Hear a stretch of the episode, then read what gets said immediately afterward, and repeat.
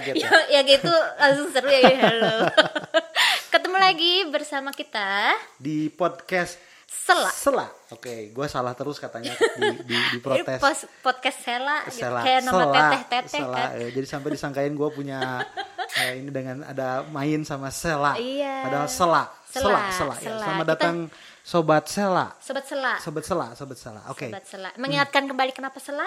Oke, mengingatkan sesuatu. Kita mau bertemu di antara. Di antara. Kita mau ngobrol-ngobrol tentang banyak hal di masyarakat tetapi dari berbagai sudut pandang. betul. Dan kita bertemu di Tengah-tengah. tengah-tengah gitu. Tidak tidak judging Tidak tidak judging. punya ego sendiri Iya ya. betul. Bahwa eh, seni rupa yang terbaik Oh, atau, atau- social science yang paling Iya, bagus atau science atau science tapi semuanya bisa ngelihat permasalahan yang sama di tengah dan Betul. kita coba kontribusi untuk selesaiin masalah itu atau ngasih eh, pendapat lah Iya, ya buat masalah opini- itu.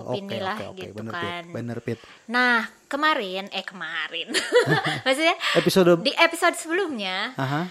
kita juga udah berkenalan kan lebih dalam dengan salah satu dari kita berdua ya. Iya, bener banget. Nah, sekarang kalau waktu itu sama Ipit, Aha. nah di episode ini kita akan kenalan lebih dalam bersama Kak Vincent. Yeay, Satu Kak lagi, Vincent. Kak Vincent. Kayak acara ini nih kayak acara kayak zaman dulu Kak Nunu. Ernest Monica loh itu. Gimana gimana gimana Kak Ipit, Kak Ipit. Nah, Kak Ipit tuh katanya dari dulu panggil Kak ke semua. Iya. Itu selalu pengen paling muda Iya, di antara geng muda kita. gitu, tapi tapi sekarang ada Ari. Aduh. Sebagai ini sebagai produser kita Ari. Iya. Masih dengan prinsip tak kenal maka tak, Tak sayang kenal ya. maka tak Jadi sayang, kita harus betul. kenalan lebih lanjut nih kali ini Betul, dengan betul, Kak betul, Vincent betul, nih. betul. Nama panjangnya Nama panjangnya Vincent Albert Samuel Rumah Loine. se- seriusan beneran. Betul, betul. Widih, widih, widih, widih. tapi di tapi di tapi di eh, akte itu Vincent Albert Samuel. Gua nggak tahu kenapa dulu nggak boleh pakai marga rumah Loine tuh marga. rumah lain. Dari mana tuh? Dari mm, dari Ambon Pulau Seram. Pulau Seram. Kampungnya eh, Wasia. Nah, Kampung gua udah Wasia. pulang kampung kemarin gua pernah. Jadi aslinya dari sana. Adek gua mah belum pernah. Ya. Jadi aslinya memang Ambon. Aslinya orang Ambon, ibu orang Ambon, eh, bapak orang Ambon. Jadi Lahirnya? lahirnya ibu di Surabaya, bapak di Jakarta. Lah, nggak ada yang Eh salah, bapak di Jakarta, eh, bapak di Surabaya, ibu di Jakarta terbalik. Oh, tapi lahirnya nggak ada yang di Ambon. Nggak ada ya? yang di Ambon. Jadi generasi kedua eh, oma opa semua tembak Lahirnya langsung. di sana. Mm-mm. Oh, oke. Begitu. Pi. Kalau Kak Vincent sendiri udah nggak lahir di Ambon ya? Kita saya lahir di Tasikmalaya. Di Tasikmalaya. Bingung kan? Pantesan Bingung. bahasa Sunda. Bingung kan? Ya makanya ini logatnya mungkin di nurture. Eh, di nurture oleh sebagai oh, sebagai orang Sunda. orang Nah, Sunda. jadi relevan sama yang kemarin kita ngobrolin, Iya Pit. betul ya. Tapi kalau dari look kelihatan sih agak masih ada Iya, Ambon-Ambon. ya makanya ini kan lampunya aja harus berapa 8 biji kalau nggak salah kemarin. Ini ada 8 lampu di sini untuk menyatak untuk bisa supaya terang. Betul. Nah, Kak Vincent ini eh sebetulnya seorang seniman kan ya? Eh, sebagai eh, profesi iya Profesinya. seniman, bener bener. Seniman.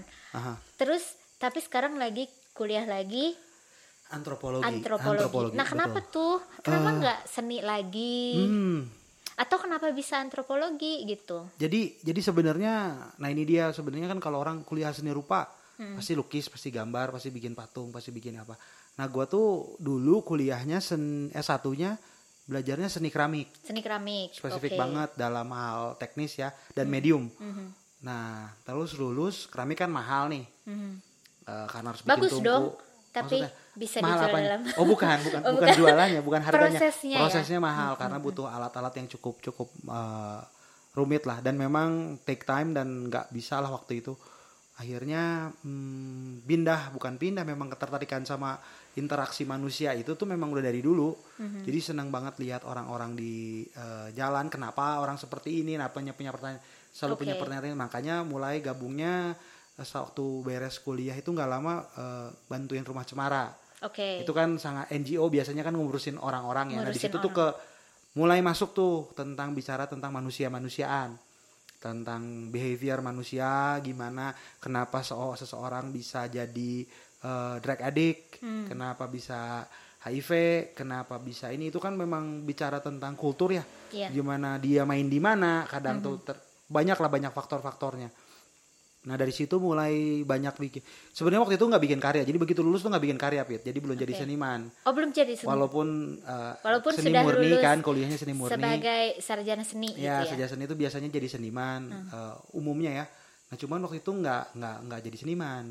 Waktu itu karena bingung ngelihat kondisi seni rupa, jadinya ngajar ngajar SMA. Oh, oke. Tapi dari mulai kuliah juga dua tahun setahun sebelum lulus tuh udah ngajar ngajar SMP terus begitu lulus tiba-tiba dia tawarin buat ngajar di sekolah eh enggak jadi asisten dosen dulu sekali setahun terus abis itu mulai ngajar ngajar di SMA. Nah itu mulai ber, ber- ber- ber- berhubungan lagi tuh sama Orang-orang. orang-orang. Nah orang-orang tentang perilaku anak-anak SMA.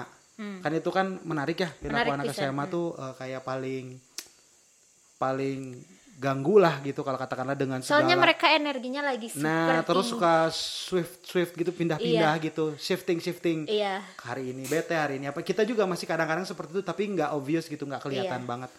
Nah, waktu itu tuh mulai eh, interaksi sama orang. Nah, dari situ mulai mulai tertarik banget lah sama perilaku manusia. Dan ternyata em, nah 2014 berkarya mulai. Nah, waktu berkarya 2014 tuh karya pertama tuh tentang eh, bagaimana konsep keluarga, foto Oh, keluarga. Oke. Jadi tentang tentang ide foto keluarga di masyarakat. Jadi singkat cerita sih in- intinya tentang eh, bagaimana kita eh, pengertian tentang keluarga. Tapi kan pengertian keluarga kita juga di di di, di- dibentuk ya sama Background. konstruksi sosial Oh, oke. bahwa kalau kita kayak gini kalau kita nonton film kalau kita lihat semua hal yang populer lah. Bicara keluarga tuh ibu bapak anak dua laki perempuan gitu.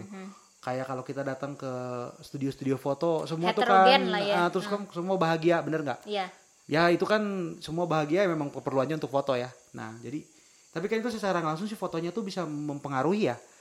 Nah pas gue pikir Dan bentuk image juga ya. image tentang keluarga. Nah, waktu gue bikin karya itu tuh dulu akhirnya dalam prosesnya tuh mulai sadar. Karena warga sih sebenarnya pengalaman dengan warga ada beberapa warga yang jadi gue tuh karyanya tuh suruh eh mereka gue bikin bikin bikin studio di tengah kampung terus mereka bisa foto keluarga Hmm. karena gue intinya tuh gue kan bertamu 80 rumah tuh selama 30 tiga, tiga bulan jadi ketemu orang aja ke rumah masing-masing ternyata di rumahnya tuh eh, nggak ada foto keluarga yang proper Heeh. kalau nggak foto kawinan Iya. foto wisudaan nggak pernah ada yang gue pikir foto keluarga kayak Mereka foto Yonas kayak gitu heeh.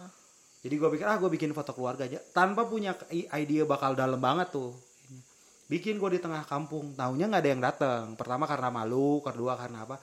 Nah ada satu ada satu eh, perempuan nanya ke gue ini ini ini gue eh, mau ikut kata dia mau ikut si project Foto. lo tapi eh, eh, ini eh, kenapa boleh nggak gue ikut? Gue tuh punya anak tapi anak nggak ada bapaknya Oke. bapaknya nggak tahu di mana gitu kata dia ketemunya tuh oh lagi di jalan gitu Terus gua, waduh gimana ya kata gue ya boleh boleh aja sih terus gue mulai mikir iya juga ya nah itu kan mulai konstruksi si keluarganya tuh rubah gitu di Iya. kepala gue jadi ternyata jadi dirubah akhirnya boleh eh, difoto bersama orang-orang yang kamu anggap keluarga. Keluarga. jadi besar kan jadi luas kan ternyata Dan jadi deep ya. Heeh, jadi perspektif keluarganya jadi jadi luas. Nah dari situlah mulai berkarya. Itu tuh 2014 mulai berkarya jadi seniman. Dan karyanya tuh memang ujung-ujungnya tentang manusia. Banyak diapresiasinya itu sama teman-teman dari antropologi, Pit. Oke. Nah, sekarang sekarang mau mempelajari lebih lanjut tentang antropologi ya. Tentang antropologi betul. Rencananya nih ke depan, Aha. pengennya disebut seniman atau antropologis? Eh, slash. Dua-duanya ya. Seniman sama sebenarnya pengennya tuh fokusnya di antropologi sekarang pengennya ke visual antropologi. Tetap ada hubungan sama senimannya. Oke. tapi pengen dikenalnya sebagai seniman dan visual antropologis Visual karena antropologis. ya makin ke sini makin ngeliat lah ada beberapa aspek yang memang gua nggak nggak pelajari waktu S1 itu bisa sangat pengaruh banget ke S2-nya ah, di di si, si disiplin yang gua pelajari sekarang. Oke, menarik nih. Menarik, Udah Pit. cross disiplin nih di dalam Udah, satu cukup. satu body nih. Tapi nanti kita mau bahas juga kenapa sih apa sih latar belakangnya Pit. kenapa sampai kayak gitu di Mantap. segmen berikutnya ya. Siap. Jadi kita stop dulu di segmen ini, nanti kita lanjut lagi. Yoi.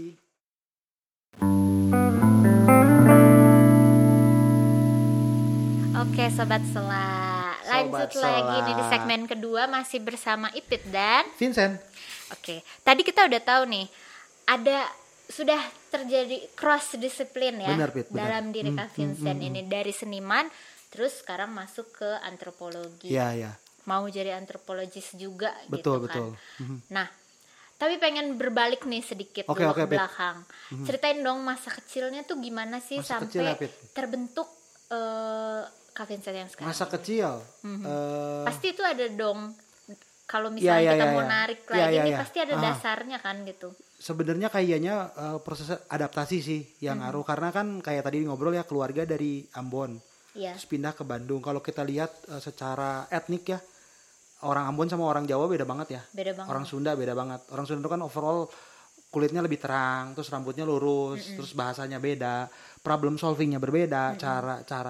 Kalau orang Ambon tuh kan terkenal semua tuh selesai harus konfront gitu lewat physical. Straightforward. Tapi kan kalau orang Ambo, orang Sunda kan tidak seperti itu ya. Ada ada ada ada ada metodologi di mana yang mereka pakai nggak nggak seperti itu. Nah, eh, tapi kan kalau masalah itu kan nggak nggak bisa nggak bisa hilang begitu aja lewat cuman tiga generasi atau empat generasi atau berapa masih ada gitu kayak tadi ada ada rekaman-rekaman genetiknya yang ke bawah lah ya kalau kata Iya. Ipit di episode 1.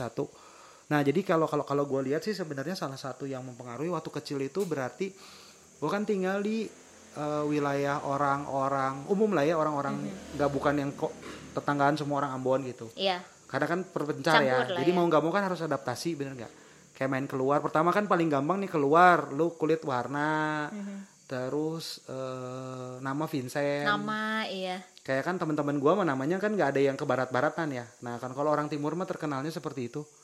Nah itu itu tuh udah cukup cukup cukup berpengaruh sih. Ini setelah setelah sekarang serang dilihat sih. Ternyata itu tuh ada proses adaptasi yang terus-terusan. Berusaha untuk fit, fit in, Nah, ah, nah itu kan sebenarnya kemampuan untuk adaptasi itu kan harus pelajari ya. Iya. Pelajari su, Harus eh, observasi. observasi gitu kan. betul. Observasi ini orang-orang tuh dari mana sih? Ini orang-orang tuh mainnya apa sih? Bahasa pertama. Mhm. oh berarti gua harus bisa bahasa. Bahasa Sunda. Lama-lama kan berubah tuh logatnya. Jadi lebih ke lebih ke dekatnya ke bahasa Sunda. Terus ngerti bahasa Sunda. Itu kan salah satu eh, katakanlah currency buat masuk gitu. Untuk bisa Iya. fit in tuh bahasa. Akhirnya lu bukan bukan orang lain. Nggak mungkin kan gue tiba-tiba ganti nama bener nggak? Tapi nah itu nama tuh jadi kayak satu identitas kayak pertama lu bukan orang Sunda yang pasti kedua pasti lu Kristen yang berbeda. Overall kan banyaknya orang eh, Muslim ya di di di, di wilayah eh, Jawa dan apalagi Sunda. Nah akhirnya itu tuh kayak oh berarti eh, pasti harus punya cara-cara. Nah itu tuh kan continuous ya. Terus-terusan harus adaptasi. Misalnya masuk SD nah untungnya sih bukan untungnya salah satu yang pengaruh tuh sebenarnya di SD sampai SMP tuh gua eh, masuknya sekolah Katolik Oke. itu tuh strict banget kan kayak ada di karena kan aturannya kalau sekolah Katolik tuh memang itu mah eh, ya pada tahu lah mungkin sobat sela semua tentang gimana sekolah swasta dan sekolah aturannya ya. aturannya strict. Nah di situ memang gue jadi kayak lebih homogen lah katakanlah dalam background agama ya religinya. Oh tetap tetap sama-sama yang Katolik sama yang Kristen. Jadi kayak terus banyaknya orang Chinese di situ. Hmm. Terus eh, paling orang Chinese orang Batak sama orang Ambon lah. Cuman kan itu kan overall yang pasti ya satu ada ada beberapa hal adjustment di situ tapi nggak terlalu besar. Oke. Eh, misalnya tapi pertemanan dan lain-lain. Nah baru masuk ke SMA. Mhm.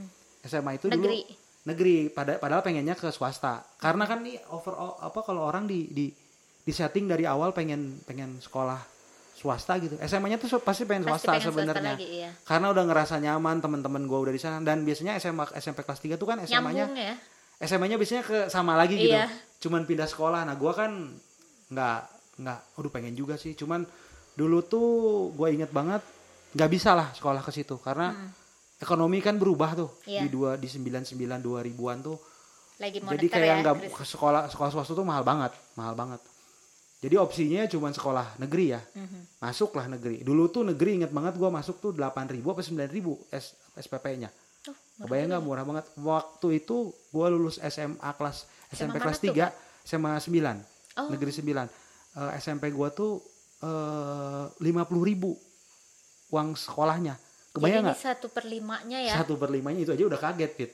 Gua begitu masuk gua pikirnya hah jadi bisa oh ini bisa diambil kali ya gitu kan itu Hmm. biasa lima puluh ribu mah untuk lima kali gitu. Kayak nggak ada rasanya gitu tujuh ribu gitu tujuh ribu. Pokoknya gua lulus tuh sebelas ribu aja. Eh, lulus. Nah tuh nah dari situ tuh udah mulai kaget lah masuk masuk sekolah. Itu adjustment lagi itu adjustment cukup cukup cukup cukup besar juga. Kayak Berarti misalnya- awareness terhadap kondisi sosial tuh Oh iya, udah dari itu yang kecil pasti ya. gue hitung dulu pertama. Jadi gue datang ke satu tempat yang gue hitung observasi ini orang di mana, pintu masuk di mana, gitu. Hmm, Jadi kayak misalnya ini orang sukanya apa, kayak otomatis gitu dulu. Karena itu kan self defense mechanism lah ya untuk Iya. untuk ada fit in. Nah akhirnya, sorry. jadi eh, mulai dari situ mulai itu tuh kayak otomatis begitu masuk tek ini lihat langsung oh ini pintu gerbangnya di sini ini ini teman-temannya kayak gimana jadi kayak ada klasifikasi gitu di kepalanya oh ini langsung mulai bikin bikin trial gitu seminggu pertama ini pelajari gimana sih kondisi di kelas gini nah biasanya pas itu tuh bener-bener tabrakan banget pit kayak contoh aja waktu SMP gua eh, baris hmm. tapi waktu SMA tiba-tiba nggak ada baris gitu tiba-tiba masuk kelas aja duduk bebas Oke. gua mah nggak biasa duduk bebas Pit. duduk teh harus ditentuin Harus di tempat itu, Nah, ini gitu tuh ya. bisa duduk yang tiba-tiba duduk di depan tiba-tiba duduk di belakang Hmm. terus ke WC boleh bertiga bertiga berempat terus nggak pulang lagi boleh kalau Iya. dulu waktu gua di sekolah Katolik Harus lu sendiri. sendiri kalau lu nggak pulang lima menit dicari bro Wow. disikat Aku kayak lu. gitu. Saya bu, udah jangan nggak balik lagi. Iya nah itu. Gue pikir tuh ini aneh banget ini kayak kultur yang beda banget. Hmm. Nah itu memang observasi cara mungkin waktu itu mah belum ngerti eh, antropologi dan lain-lainnya. Walaupun waktu SMA gue suka banget antropologi. Terus kenapa nyasarnya ke seni? Nah jadi gue tuh memang suka gambar dan lain-lain dari SMP lah ya. SMP SMA. Nah SMA tuh cuman padahalnya gue pengen masuknya IPA Oke. karena ada arsitek. Oke. Karena seni rupa tuh nggak pilihan pertama gua. Iya, pengennya pengennya arsitek, arsitek. karena arsitek Unpar gua pengen. Jadi gua kan harus nah kenapa suka itu sukanya fisika karena fisika tuh ada gambar. Oke. Walaupun biologi ada gambar tapi gambarnya tuh gambar di buku, bukan Iya. lu gambar. Iya. Bener nggak? Bukan Ada lah gambar paling struktur ya. praktikum dan lain-lain tapi nggak yang kalau waktu itu tuh kalau fisika tuh katrol tuh Iya. Terus eh, cer- apa sih lensa, terus kan itu ada Oke. gambar-gambarnya. Nah itu tuh menarik tapi memang nggak masuk ya karena memang nggak nggak cukup ya cuma bisa gambar doang gitu. Lu juga mesti ngerti ya gitu. Tapi gua dulu tuh cuman nggak nggak masuknya tuh di kimia karena kimia Nggak ada gambar. nggak ada gambar dan itu paling males gue menghitungnya stoikometri dulu tuh Iya, kan nggak stoikiometri. nggak nggak sanggup lah pokoknya mah. Jadi masuk IPS di kelas 3. Hmm. Nah udahlah IPS IPS kan kayak masuk ke dunia yang paling wah udahlah gitu katakanlah yang kayak tadi kita ngomong kita ngomong di episode 1 IPS anak-anaknya bebas gini-gini itu kan udah kebanyak kelas 1 kelas 2 tuh gue pikir udah bebas banget ya Gue malah pengen masuk IPS. Bang. Nah, kelas 3 ini makin brutal makin makin makin, makin Oke. jadi nggak nggak mikir cuman antropologi itu menarik karena Hmm. ada ada beberapa studi yang memang perlu lu observasi Oke. kayak case study-nya tuh case study ini mah case study yang kayak di otak gua tuh gampang banget gitu Sudah, mm. mikirnya ini logiknya dapat Karena langsung mungkin aware-nya udah terbangun ya dari betul kecil. betul Pit. Awareness sosial life tuh udah ya terbangun. jadi dari begitu kecil. kasih kayak ada di situ kan suruh suruh kelompok-kelompok gitu Pit. Hmm.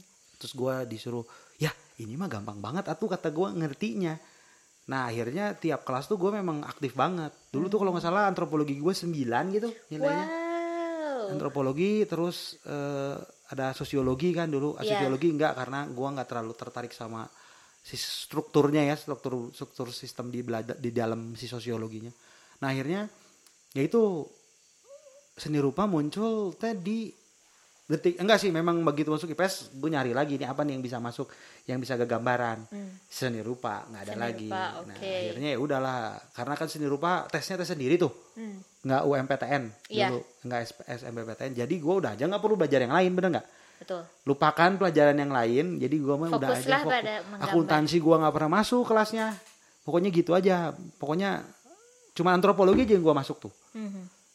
Sisanya gue mah mikir kayaknya mau tes FSRD FSRD mah kan nggak perlu nggak perlu ini nggak perlu eh, Nggak perlu belajar. nggak perlu yang kayak IPS teorinya nya akan ya. ditanya dia cuman bahasa Inggris bahasa Indonesia skolastik sama bahasa bahasa sama gambar. Sama gambar. ya gue pikir bisa lah tiga itu mah nggak perlu gimana gimana. Nah akhirnya memang dari SMA tuh masuknya pengen seni rupa. Dan di kelas tuh kerjanya tuh ngegambarin tangan tato tatoan gitu. Biasanya kan anak-anak tuh ber- pengen ganti-ganti tato gitu tiap hari. Jadi gue ganti-gantiin gitu tiap hari ya itu sih kenapa pengen pengen pengen masuk seni rupa. Karena memang bisa gambar itu aja. Walaupun ternyata nggak cukup juga.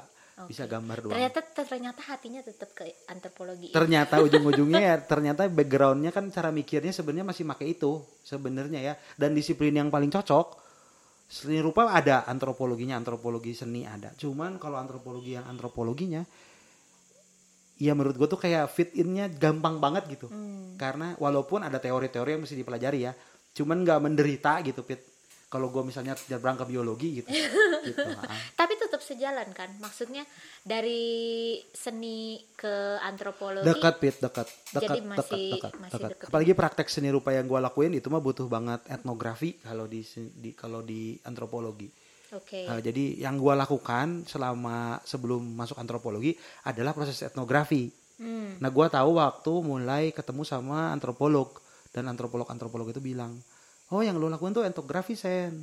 Sebelum Ah. sebelum mempelajari antropologi sebelum sebelum itu sebelum udah. ah, sebelum. Dulu tuh si Ginan temen gua anak RC dia bilang pertama lu tuh etnografi itu tuh yang dilakuin. Oke. Terus ke keluar negeri ke waktu itu ad- apa ke kampus eh, antropologi di sana yang ngundang terus dia bilang oh yang lu lakuin tuh etnografi ini jadi mereka menteorikan apa yang gua lakuin gitu oh ternyata eh, mas menarik juga ya ada Kalau memang dari awal sudah mempraktekkan itu Ah, ya ah, ah. teori-teori antropologi secara tidak langsung nih. ah. Kenapa merasa perlu sekolah lagi antropologi? Nah, karena menurut gua tuh eh, yang gua yang gua lihat tuh beberapa karya gua itu lebih mudah jika gua menjelaskannya kalau gua tahu term-termnya. Hmm, Karena eh, dan eh, pertama juga ada ada ada ruangan di dalam antropologi yang nggak kayak explore gitu sama antropolog-antropolog di Bandung katakanlah ya. Visual antropologi itu. Sedangkan gue sudah melakukan tapi nggak teorinya nggak tahu nih. Gue tuh pengen banget kerja sama antropolog. Cuman kan gue nggak bisa berharap 100% sama mereka ya. Jadi gue mesti masuk nih, gue mesti tahu Mesti cara tahu. pikirnya gimana, terus dan benar ternyata mata kuliah mata kuliah yang gue pelajari sekarang itu edi bener-bener langsung bernambahin ilmu gue cepet banget karena kan gue udah satu titik nih gue cuman butuh satu slot lagi nih sebenarnya vocabulary nemuin kata yang pas gitu untuk ngejelasin sebuah sat- separagraf karya gue yang seperti A ternyata cukup misalnya pakai etnobotani gitu Etnobotani ya. langsung dapat gitu logiknya kan logik Iya. itu sebenarnya walaupun jadinya gampang nanti waktu gua ngomong gua tuh bisa pakai term itu gitu untuk oh yang lu maksud itu sen. Bukan tiba-tiba gua ngalur ngidul ke mana-mana. Gua gua sih selalu ngelihat seni rupa terlalu ngalur ngidul ya. Ngobrolnya tuh muter-muter muter-muter muter. sebenarnya itu tuh bisa di pack gitu sama satu mungkin pakai disiplin lain. Iya. gitu. Nah gua gua lihat kalau gua belajar gua akan ngerti cara pikirnya yang adalah si kronologis dan sistematisnya. Sistematisnya. gaya gaya akademisi eh gaya sains gitu. Tapi juga si term-term itu. Jadi lebih cepat aja lebih lebih karena gue pernah pengalaman gini di luar negeri lagi mereka tuh bikin diskusi terus gue gak ngerti ini ngomong apa sih. Mhm. setelah 20 menit gue baru ngerti. Setelah mereka ceritain banyak oh term yang lu pakai itu artinya ini. Dan itu tuh rata-rata social science yang mereka pakai. Sosiologi antropologi. Nah setelah gue kuliah antropologi oh paham. ternyata lu tuh pada pakai konsep pikir ini jadi sebenarnya mempercepat waktu gue sih untuk men- mencerna informasi Dan juga Gitu. menyampaikan dan ya. menyampaikan jadi kalau gue ngomong di sana tuh nggak perlu ngobrol 20 menit 5 menit itu udah beres gitu Iya. itu kan itu kan butuh butuh belajarnya Iya, kalau di seni rupa atau belajar sendiri bisa cuman gue tuh mikir kemarin pandemi ya dua tahun nggak akan ke mana-mana nih ya udah aja gue dua tahun abisin buat eh, S2, S2. gitu sekolah iya, lagi benar benar benar. daripada pandemi dua tahun nggak ngapa-ngapain ya gitu ini mau lulus pandemi pandemi beres dapat ijazah Dapat gitu. ijazah. Iya Gitu. betul, bagus tuh memanfaatkan Iya, kesempatan. memanfaatkan itu daripada gua nggak ngerjain apa-apa gitu. Walaupun nggak apa-apa masih nggak ngerjain apa-apa, cuman gua pikir kalau dua tahun terus tiba-tiba ini bisa pergi-pergian lagi, kan udah udah udah bisa pakai artis les antropologis itu. Iya, ya. Kalau sebelumnya masih masih, Masih artis. Gitu. Nih mau nanya nih, kalau tadi kan kalau gue kan ini ya da- berangkat dari natural fenomena, mempelajari Ya, life science, ah, ah, ah. mempelajari hal-hal yang Ya, ada di ah, alam gitu. Lalu ada ketertarikan ke arah sosial. Ah, ah. Kalau Kak Vincent sendiri gimana? Memandang kebalikan ya, memandang Ya, natural ya, ya. fenomena kaitannya dengan sosial. Kalau gua mah yang tadi bilang tadi kita bahas sebelumnya sih di itu tentang si nurture itu. Mhm. itu tuh yang gue observe ternyata selama ini. Jadi sisi-sisi luar manusia yang bikin orang seperti itu atau sisi yang kenapa bikin gue punya seperti ini. gue tuh pay attention banget sama titik-titik itu. Nah itu kan masalah nurture ya? Masalah saya uh, lahir di mana? Saya lahir lahir di mana? Tinggal di daerah mana? Di Bandung spesifiknya tinggal di mana? Dengan tetangga seperti apa? Dengan kultur di situ apa? Terus ngomongin agama yang overall di situ apa? Ternyata men- menentukan si Vincent yang punya perilaku seperti ini. Hmm. jadi kalau gue tuh salah ngelihat si hubungan si sains itu adalah sisi yang tadi ya net netter lu misalnya katakanlah kalau contohnya gini lu dilahirkan berbakat punya otot yang bagus untuk pelari Mhm. tapi kalau lu tinggalnya di satu daerah yang nggak punya sistem atau pendidikan atau pengajaran yang menjadikan lu pelari tangguh enggak nggak bisa lupakan gitu ya. gitu. Hmm. Jadi secara bawaan atau bakat lu bisa banget menjadi seorang pelari. Diukur kan. Kayak sebenarnya kan kalau Indonesia misalnya katakan orang Papua tuh bagus untuk berlari karena fisiknya oke. Ya berarti kan sebenarnya move-nya harusnya ngebangun fasilitas eh, atletik di sana kan.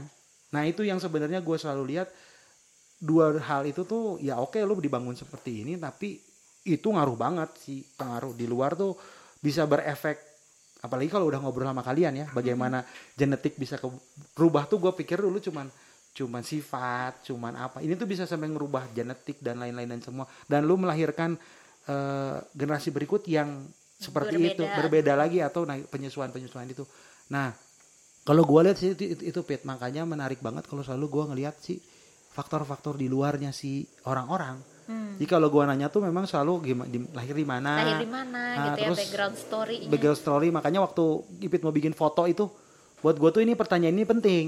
Iya betul. Kalau Ipit gak cerita tuh gue gak akan bisa eh, nangkep si capturean si, si, si yang mau di mau. Mhm. nah tapi kan itu kan susahnya tuh itu kan pasti ngomongin hal yang personal ya. Iya.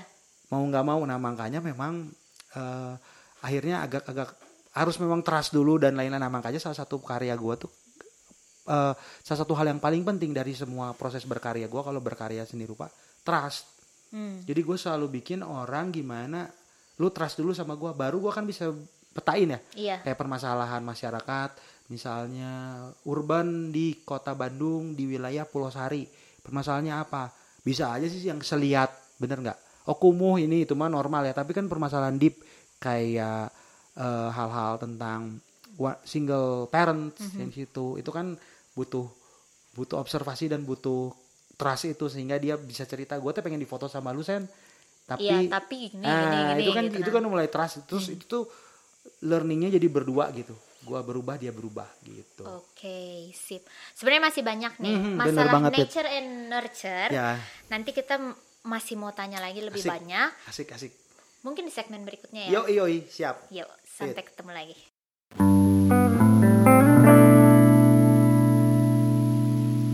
Oke, masih bersama Yuk. kami di sini. Iya, sobat Sela semua. Sela. Mau melanjutkan yang tadi nih. waduh iya pit tadi sampai tentang mana pit nurturing ya. nurturing ya ya nurturing atau di apa lingkungan. ya ya ya Dan juga kaitannya dengan natural phenomena. natural phenomena ya Kalau misalnya di antropologi sendiri nih, ini out of my curiosity Hmm. Oke, aja oke, ya. oke, oke. Is. ya, ya. walaupun gua masih belajar nih antropologi jadi gua berusaha bisa Gak jawab apa-apa, ya gak apa-apa. Nah. Jadi out of my curiosity. Aha. Mhm. Kalau di studi antropologi sendiri, memperhitungkan nggak sih tentang natural natural fenomena atau potensi-potensi natural seseorang gitu? Iya betul menen- menentukan tapi mungkin nggak sedalam itu ya tapi lebih lebih mungkin hal-hal yang terlihat aja sih karena kan hubungannya tentang perilaku orang itu terhadap itu ya kalau yang Ipit pelajari kan natural fenomenanya dalam lagi ya. Iya, ke dalam. ke dalam lagi gitu. Kayak kalau tumbuhan tuh di dalam si tumbuhannya. Yang sebenarnya kalau katakanlah masyarakat nggak lihat dia kan luat liatnya pohonnya apanya Mhm. betul. kalau gua lihat yang paling paling masuk ke dalam itu tuh ekologi manusia sama etnobotani. Itu studi-studi ekologi itu memang belajar tentang mereka tuh perca- mereka tuh eh, bilang kalau manusia itu memang ter- terpengaruh sama lingkungan di mana mereka berada. Mhm. itu tuh saling mempengaruhi lah. Manusia mempengaruhi itu itu mempengaruhi manusia gitu. Nah jadi kalau dilihat di si antropologi sendiri sih di sebelah situ pit ngebahasnya. Cuman kalau gua lihat garisnya garisnya sampai yang kelihatan. Misalnya yang kelihatan atau gini contohnya. Ngelihatan terus bisa dirasa.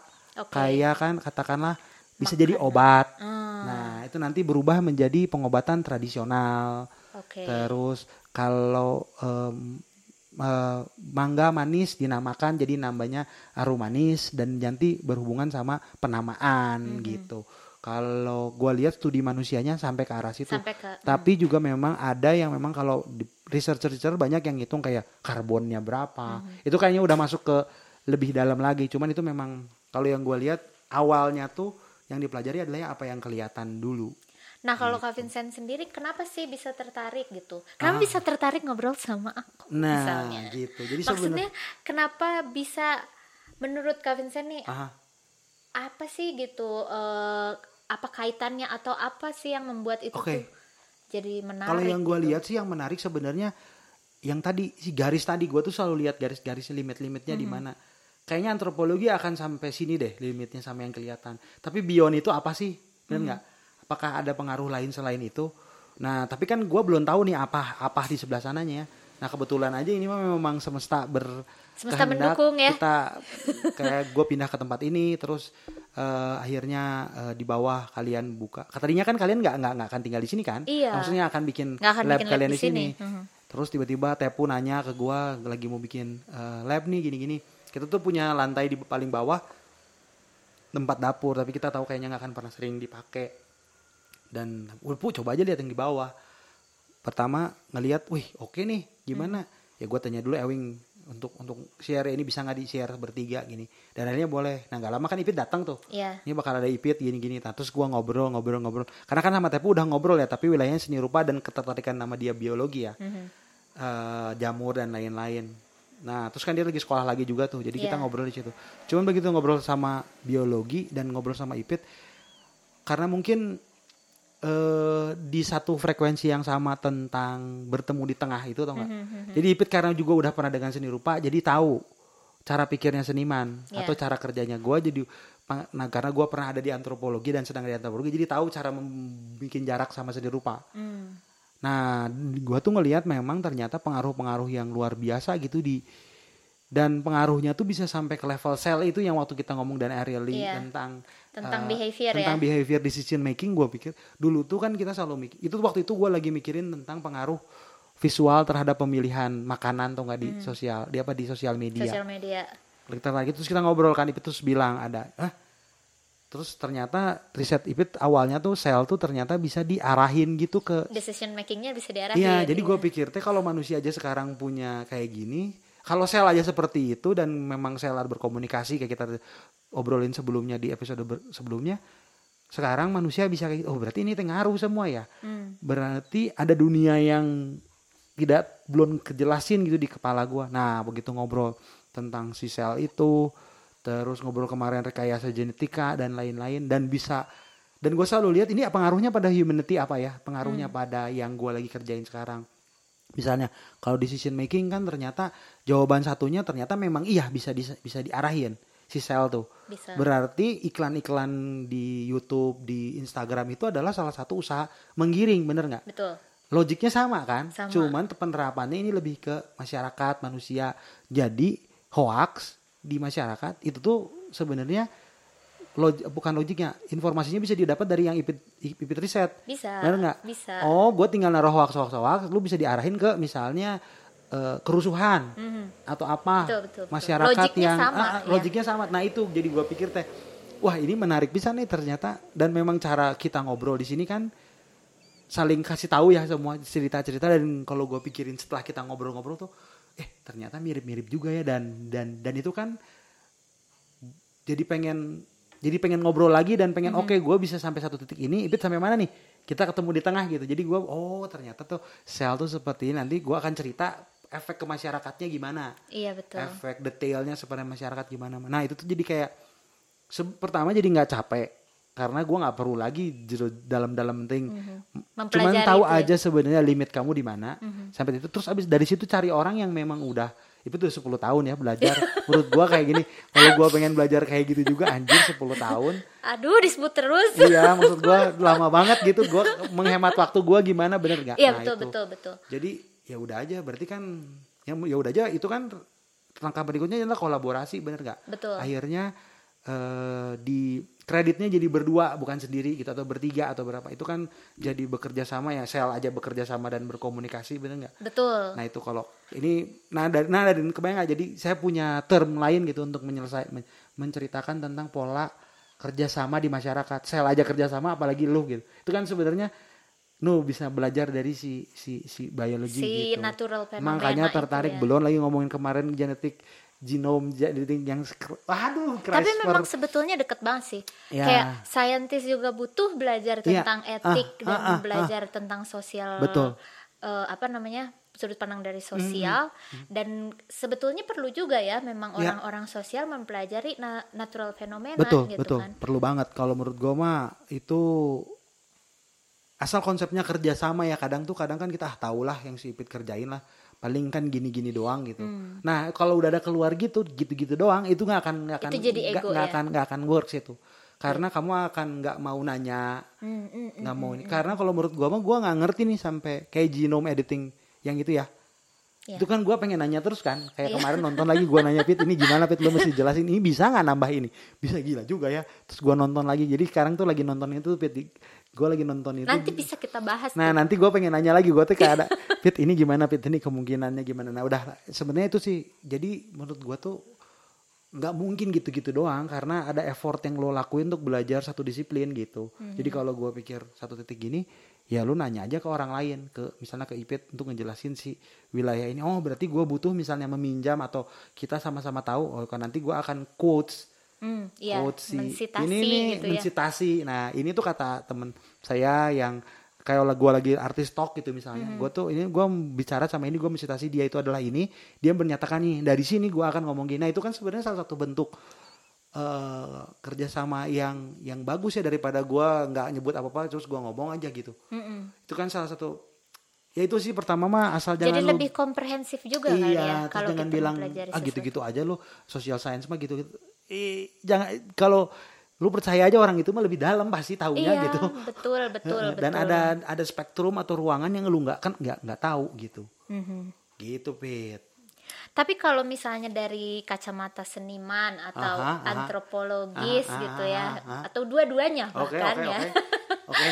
tentang nature versus nurture gitu. Aha. Mana sih yang lebih penting? Eh, Mana yang lebih punya peranan lebih gitu? kalau kalau gua nih ya, kalau Iya. gua mikirnya pertama nature pasti awalnya, tapi berkembangnya eh, nurture. Mhm. Karena walaupun waktu si anak ini dikandung katakanlah environmentnya ngaruh juga Iya. nggak? Tapi kalau secara gampangnya sih sebenarnya lebih gampangnya gua mikir ya. Gua akan mikir pertama natur dulu, Mhm. nanti nature, nanti bolak-balik gitu. Mhm. Karena untuk karena runutannya aja di kepala gue supaya kita janjian dulu nih, kita ngomong the bayi lahir dulu sampai dia gede. Iya. Nanti baru dibahas nih bayi ini tuh punya nurture kayak gimana. Tapi secara pikiran gue pasti gue mikirnya gitu dulu. Kalau gue, gue mikirnya selalu stepnya gitu. Walaupun yang tadi dibilang kan bayinya bisa tinggal lima. Iya, tapi itu mah mempermudah gue berpikir aja. Itu sisi seniman biasanya gitu. Kalau nggak tuh biasanya, gue tuh selalu mikir kayak gitu. Kronologisnya gimana, ini gimana, gue bikin batasannya gitu Mhm. kalaupun nanti ini ternyata berpengaruh nggak apa-apa tapi untuk melangkahnya jadi lebih gampang gua Iya. karena gua tahu ini belum belum belum belum belum ajak Dan yang dan yang paling mudah terobserve itu, itu kali ya, itu dulu. si proses Ah, ah, nurturingnya betul ya. betul. Itu paling mudah ke observe Kan kalau ke dalam harus dipelajari nah lebih itu dia. gitu. betul. Jadi kalau gua pasti gitu nanti baru balik lagi. Setelah ngobrol sama Ipit ngobrol sama antropologis ngobrol. Ternyata bisa dirombak lagi semua itu. Dan ternyata bukan bukan linear tapi sirkular gitu semuanya. Jadi ini saling mempengaruhi yang ini. Nah tapi cara pikir gua pertama dilinearin dulu supaya gampang dulu aja ke ke, ke talentnya gitu oke Kaget. kaget Mau lanjut aja nih. lanjut gimana ah Lanjut. Oke. oke oke oke Kalau misalnya menurut eh, Kak Vincent nih, Mhm, mhm, mhm. eh, proses nurturing itu tadi kan tadi kan penting banget Yo, ya ih, ah. dalam sudut pandang Yo, yo, yo. seniman dan antropologis gitu kan. Dalam pembentukan karakter, sudut pandang yang kayak gitu juga nurturing itu Ya. lebih berperan ya. Kalau kata gua iya banget. Salah satunya edukasi. Kita sama nih di dalam sisi ini. Dalam sisi itu ya. Sepakat padahal edukasi karena ya ada edukasi itu ada di rumah ada di sekolah ya kayak ah, mungkin anak itu bahannya memang pintar atau bahannya biasa aja atau gimana kan katakan ada gitu ya secara lahirnya gitu tapi kan edukasi bisa bisa accelerate atau di accelerate sih itu Iya. kan. Kayak Ipit kan sebenarnya lahirnya seperti A. Tep- kalau nggak ada si eh, nurture yang benar mungkin nggak akan accelerate sampai kayak sekarang benar nggak? Nah menurut gua tuh salah satu yang paling paling gua selalu concern itu adalah pendidikan. Bagaimana lu dikasih dipaparkan informasi yang tepat dan dengan cara yang tepat kayak misalnya setiap orang tuh punya pola belajar yang sama Betul, beda gitu kayak kalau di kelas kan dulu aduh gua tuh nggak bisa gua mah harus diskusi harus kelompok harus debat Iya. baru cepet Baru dapet, ngertinya. hmm. Tapi kalau gua disuruh akuntansi ngitungin uang orang gitu, gua ngitungin dari belakang dulu, Pit. Jadi kalau kalau akuntansi itu kan eh, hasilnya ada, terus lu harus ngisi kan, Iya. debit kredit debit kredit. Gua mah nanya dulu ke temen gua hasilnya berapa. Gua tulis ininya mah ngarang, Pit. Ya ampun. Jadi kebayang nggak kalau perusahaan kayak gitu udah udah kena kena kena KPK. Kena KPK, ya itu sebenarnya karena memang kurang excited aja sih dalam hal kayak gue tahu di situ ada diskusi dan ada debat yang menarik ya untuk untuk untuk paham itu cuman nggak dikasih nggak nggak diakomodir Tapi nih ya, Gitu. kalau misalnya dari dari diri sendiri nih, dari Kak Vincent punya bakat seni. iya iya iya ya. Menurut Kak Vincent itu dari nature or dari nurture-nya? Talenta itu kalau menurut Vincent datangnya dari mana sih?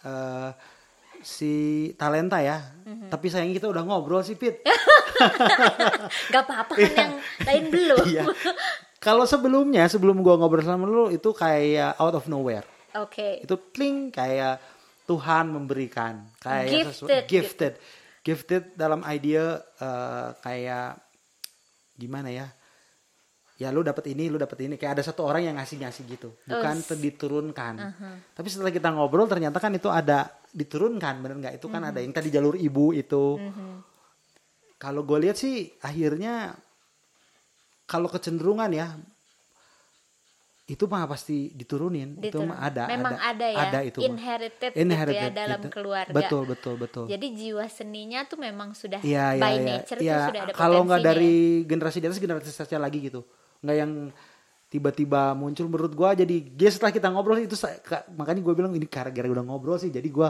pemikiran gua jadi lebih lebih terbuka dan Tapi terbuka kan bisa nih, eh, bisa nih diajarin gitu Bisa, ya. bisa. Kayak misalnya, kayak misalnya gue tuh nggak punya nggak Ah, punya ah, talenta ah, dalam ah. melukis Ya, atau ya, ya, ya, dalam ya.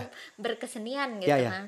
Tapi terus diajarin selama bertahun-tahun. Hmm. gitu kan cara menggambar yang betul bisa juga kan? bisa bisa Bakalan beda nggak kira-kira? contoh aja ya kalau ka- sebenarnya nih ya menggambar itu kan itu memori otot sebenarnya Pit jadi kalau Ipit mau bisa gambar yang mirip Ipit ulang aja seribu kali Oke. ototnya nanti meng- tahu cara me- karena kan observasi juga tuh Mhm. Nah itu kan sebenarnya bisa diajarin dan bisa jadi gambar bagus. Mhm. Cuman kalau kata gue beda dalam artian nanti dalam apa ya?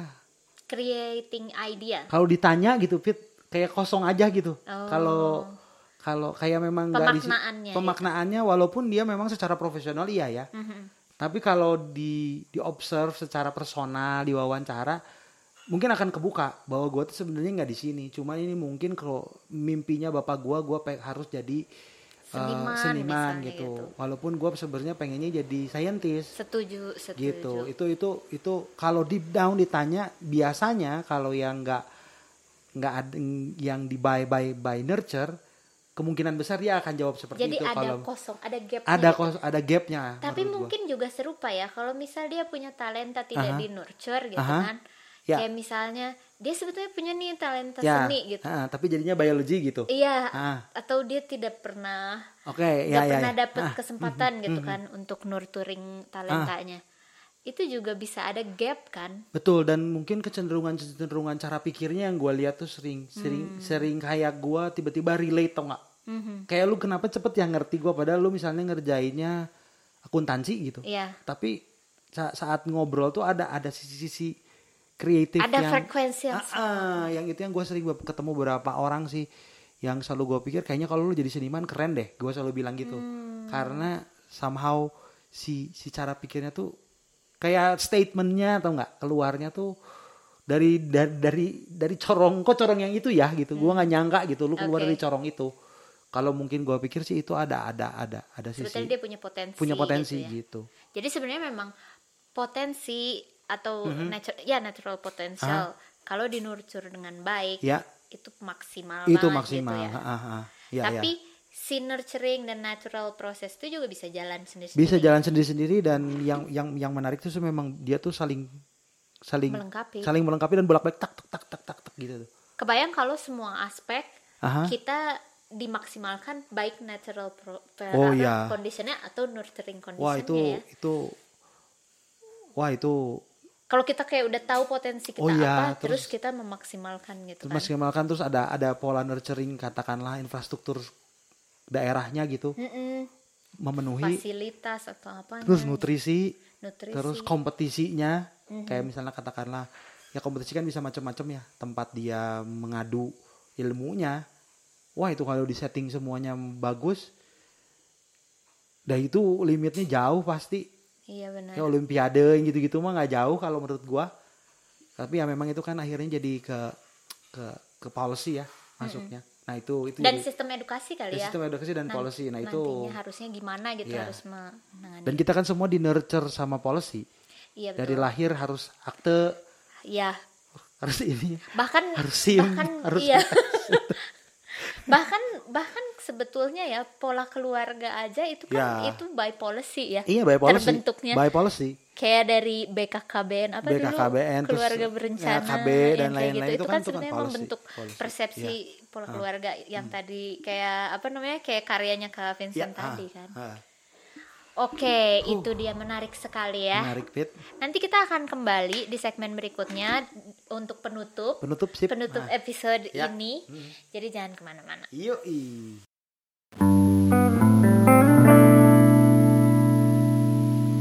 ya Yoi. kembali bersama kami. Ya malam semakin larut malam semakin menggelap enggak sih gelap dari tadi juga yang melarut sebenarnya Semakin larut. Nah, tadi udah bicara tentang nature dan nurture di Nature matanya dan nurture, Kak betul, betul, Vincent betul. nih Ah. sebagai seniman dan antropologis. Jadi gimana calon nih? antropologi Oh ya calon antropologis. ya. Iya, nggak apa-apa bentar lagi. Eh, setahun lagi nah, sebagai penutup nih Ya. gimana nih dari dari sudut pandang Aha. seniman dan antropologis tadi tentang nature dan nurture. Sudut Seberapa pa- penting, seberapa penting ya Pit ya porsinya? Hmm, kalau kalau kalau dari dari dari karya-karya yang gue bikin dan terus eh, ini dari sudut pandang personal banget kalau dari keseniannya dan kalau dari antropologi eh, ngelihat bahwa si nature sama nature itu dua hal yang eh, berkomunikasi gitu. Jadi saling saling memerlukan, sal- saling memerlukan, saling mempengaruhi. Kalau mau ngomongin tadi yang tadi bicara tentang siapa dulu duluan atau gimana ngelihatnya memang secara personal saya lihatnya linear. Tapi kalau mau dibaca kesimpulannya sebenarnya mereka tuh sirkular dan saling mempengaruhi satu sama lain. Oke. Jadi kalau dari sisi seni rupa itu penting banget ya untuk mengerti bagaimana atau dari pola-pola karya yang dibuat bisa jadi sesuatu yang eh, kalau kita punya punya kemampuan observasi itu kan jadi penting banget ya ngelihat si hal-hal di luar yang apa natural dan juga nurture itu menjadi bagian dari eh, additional terhadap apa yang kita kerjain. Kayak contohnya aja kayak ngegambar kan itu asalnya observasi ya Iya. hal-hal yang kelihatan terus kita membaca behavioralnya gimana terus orang-orang seperti apa nah itu kan ngaruh juga ke kalau karya saya sih memang pengaruh banget ya ke arah perilaku manusia dan bagaimana manusia merespon sebuah masalah dan lain-lain. Kalau dari antropologi ya itu jelas lah bahwa eh, sisi-sisi eh, nurture itu udah pasti dipelajari ya. Karena kebudayaan nilai-nilai terus sistem sistem nilai-nilai gender dan lain-lain kan itu kan sangat benar-benar terpengaruh sama sama nurture ya. Tapi nature juga Sebetulnya terkait juga ya. sebenarnya sangat terkait kayak misalnya itu tuh jadi jadi jadi hal yang sangat penting banget buat di buat dipikirkan dan di eh, dikaji gitu walaupun ya memang sekarang kan sudah ada nih di dalam studinya kan kayak ekologi yang tadi yang dibilang ya etnobotani itu kan jadi menarik ya Bahkan gender pun kan sangat oh iya iya ya. iya iya iya itu itu Itu mempelajari kayak si Kita fisiologisnya gimana terus gimana. Misalnya gender bisa lo lahir sebagai perempuan tapi secara nurture-nya bisa macam-macam tuh. Bisa Iya. lu jadi kayak gimana atau gimana. Jadi memang konstruksi sosial dan lain-lain itu ngaruh kan. Jadi jadi sebenarnya ngelihatnya jangan parsial sih dalam hal Iya, ini. berpikiran parsial boleh kalau misalnya kita dalam hal mau meneliti ya. Hmm. lebih bagus karena kekuatan dari si disiplinnya kan dipakai. Iya. tapi saat mulai ngobrol di wilayah-wilayah yang lebih eh, luas lagi harus bisa ngelihat sebagai whole gitu kayak ngelihat sebuah permasalahan katakanlah tadi gender atau isu yang lain tuh bisa jadi dari sisi ipit kayak gimana kayak misalnya dari sisi kita gimana atau dari sisi seni rupa gimana dan itu bisa jadi sinergi yang menarik dan bisa nawarin sebuah pemikiran baru sih kalau menurut gua dan karyanya jadi lebih menarik ya lebih Iya, dalam betul. dan Lebih juga yang yang gua komprehensif. suka tuh adalah kemungkinan eh banyak orang gitu yang yang ngekaji gitu kayak misalnya gue Iya. lagi artis talk tiba-tiba bawa ipit bawa antropolog untuk ngomong hal yang sama Betul. jadi kasih lebih punya fungsi menurut gua akhirnya terhadap masyarakat dan audiens nggak cuman estetikanya aja itu doang sih menurut gua kalau kalau itu yang bisa jadi eh, salah satu tadi nature dan Kalau tentang sela ini, Hmm, gimana nih? Dari sudut pandang Kak Vincent, seberapa perlu kita bertemu di tengah membicarakan banyak hal dari dua sudut pandang yang berbeda Ya. atau lebih dari dua gitu Ya, ya, ya, sudut ya, ya. pandang yang berbeda? Apakah itu menjadi sesuatu yang sebenarnya Ya. perlu nih dilakukan semua ya ya ya semua field gitu? Hmm, kalau kita ngomong yang tadi lagi kembali lagi tentang bagaimana sel bisa diatur gitu, Mhm. bisa di lead. Kita kan tahu gimana perkembangan hari ini ya, sosial media dan semua informasi itu kayak sebenarnya kan kita nggak bebas ya. Kita kan di Iya. di, di Kita digiring kan. Nah, iya. itu dia. Jadi kalau kita semua mikir nih sobat Kita sela kita, digiring, Niji. enggak gue mau bebas, enggak juga. Kita digiring Niji sama Niji. Nah gitu. Jadi dia mau jadi presiden katanya. Yo, kita Nah, jadi digiring lagi. digiring lagi sama dia nggak tahu opininya ke arah mana nah sebenarnya kan itu jadi menarik ya untuk punya kemampuan untuk ngobrol di tengah Hmm. karena saat polarisasi nih sekarang semua eh, aku cebong kamu apa sih lawannya cebong tuh kampret atau apa sih lupa gua. Nah itu kan selalu ngomongin tentang kubu ya. Iya. kamu di sana aku di sini Ahok eh, atau versus eh, Anies gitu kan. Itu kan gue sih nggak percaya dua-duanya benar dan dua-duanya salah gitu. Iya, dua-duanya punya benar salah cuman kemampuan si masyarakat untuk berpikir di tengah atau kita minimal mah secara personal bisa ngomong di tengah itu kan harus di harus dilatih ya Pit. betul betul. jadi si Sela ini sebenarnya latihan latihan kita untuk eh, narik diri ke tengah gitu untuk ngobrol narik diri ke tengah nggak cepet judge untuk sesuatu Iya, kayak oke lu punya judgement terhadap suatu masalah ter- melalui eh, disiplin lu tapi untuk ngobrol yang lebih gede dan untuk mempenyahkan masalah contoh ya contoh polarisasi ini nggak bisa pakai satu disiplin betul. ini tuh harus salah satunya di tengah nah kemampuan di tengah itu adalah ya kayak tadi si si Sela ini tuh jadi posisinya penting banget kalau menurut gua ya bukan cum bukan berarti kita udah jago ngomong di tengah ya, Ya, tapi tetap juga. aja Kita juga nih belajar Eh, ya. eh, ini tuh untuk latihan kita untuk un- untuk ke tengah ngobrol dan kita balik lagi gitu. Ibit balik lagi ke laboratorium, gua labu- balik lagi ke kuliah gua. Hmm. Tapi setelah itu kan suka muncul nih pertanyaan-pertanyaan.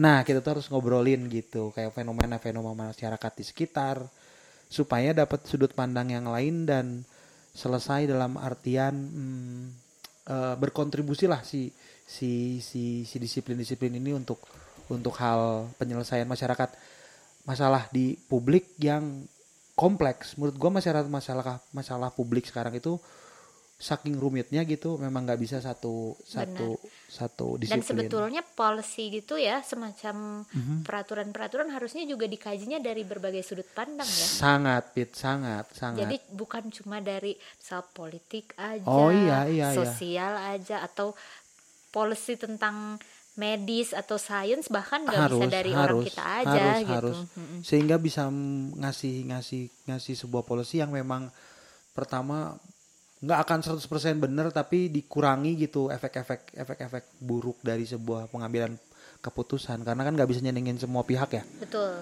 cuman kalau memang lewat pengkajian yang multidisiplin Mengurangi bias gitu juga. mengulangi bias jadinya akhirnya bisa jadi lebih tapi kan terus bisa bisa nah kalau bagusnya kalau udah biasa eh, sela gitu ngobrol di tengah pasti terbuka untuk eh, improvisasi jadi misalnya atau eh, atau selain informasi itu eh, evaluasi Betul. jadi kalau kita udah bikin nih sekarang Pit, kita bikin policy nih bla bla bla bla. On the way ternyata dari sisi eh, science social science bilang ini nggak works nih harus Betul. dirubah rubah ada penyesuaian penyesuaian tapi ke arah yang lebih baik gitu nggak berubah berubah yang nggak nggak nggak tiba-tiba gitu tiba-tiba muncul sebuah policy tapi nggak ada ukuran yang meyakinkan gitu. Itu sebenarnya sih kalau kata gue sih selak tuh jadi kenapa Iya. gue seneng banget ngobrol di tengah-tengah gitu karena tiba-tiba nggak jadi fanatik aja gitu. Dan itu juga jadi membuat kita belajar it- untuk beropini dan juga be- untuk mendengarkan orang lain benar gitu kan. benar benar benar dan juga ngelihat pendapat orang walaupun beda ya kubunya gitu jauh Iya. banget gitu. Tapi ternyata eh, kita bisa belajar pertama logiknya dia tuh mikirnya dari mana dari sih arahnya. mana? Iya oh ternyata secara logik itu tuh sama dengan apa ya. Cuman keluarnya ke atasnya memang beda. Tapi kan kalau itu jadi kita punya common ground. Betul. Gitu Pit. Sebenarnya sih salah tuh proses-proses mencari common ground sih di antara beragamnya di beragam pemikiran beragam pendap- pendapat beragam disiplin ada common ground yang akhirnya kita tuh bisa oh kita tuh bisa kerjasama gitu. Gitu Pit harapannya si Sela ini didengerin siapa aja Waduh, sih ini kalau didengerin sebenarnya pengennya didengerin sama banyak orang sih, dengan Iya ya. sama anak muda ataupun berbagai lapis lapisan lah. betul. Saintis juga kayaknya bisa dengar, terus antropologis bisa dengar, anak-anak gaul semua juga bidang bisa. ya biar Sebenarnya bisa. biar belajar biar ya kita sama-sama belajar untuk mendengarkan dan juga mendengarkan sudut pandang lain gitu Bener kan. Pit, karena ini kan yang kita bagikan nanti kan ke ke ke ke episode berikutnya tuh permasalahan-permasalahan yang kita lihat biasa aja gitu di hari-hari, tapi ternyata bisa sangat sangat dalam banget deep. di sudut pandang yang ipit dari Aca dari biologi dan saya seni dan antropologi itu bisa jadi bisa jadi menarik lah siapa t- dan yakin bisa relate gitu. Iya, jadi jangan jadi jangan marah dan jangan kesel kalau kita selak ya. Iya, ya kayak kita selada atau kalau kalau pendapat kita ternyata nggak se- se- sepaham gitu dengan yang kalian emang nggak akan sepaham juga Iya, gitu. bagus banget malah. Iya, justru Maksudnya itu bagus. kalau misalnya memang ada opini lain Iya di gitu. komennya tulis aja di komen Iya, ya. tulis aja di komen di Instagram kita ya. Iya, Apa eh, Instagramnya? Instagramnya podcast sela. Ah, Oke. Podcast Sela. Ah, Nah, jadi nanti bisa juga atau pengen ada topik-topik yang mau Ingin dibahas dibahas. bener-bener Pit. Mm-mm, bisa lewat komen juga di suggest kita ya. Yes, bener banget Pit. Oke, kalau gitu udah habis Ya waktunya episode, episode kedua tak kenal ini. maka tak sayang Iya, tak kenal maka tak sayang dari kita berdua podcast sela. dari Oke. podcast Sela dan kita akan ketemu lagi di next episode. Next episode ya akan ngebahas nantilah kita akan kasih kasih tahu ya, nanti detailnya kita gimana kasih di Instagram di Instagram. dan dan web dan ya Instagram kita bakal di share. jadi Terima kasih. jadi cek terus ya. Cek terus ya. Oke, saya Oke, Vincent. saya Ipit. Kita pamit. Ya, terima kasih banyak. Dah.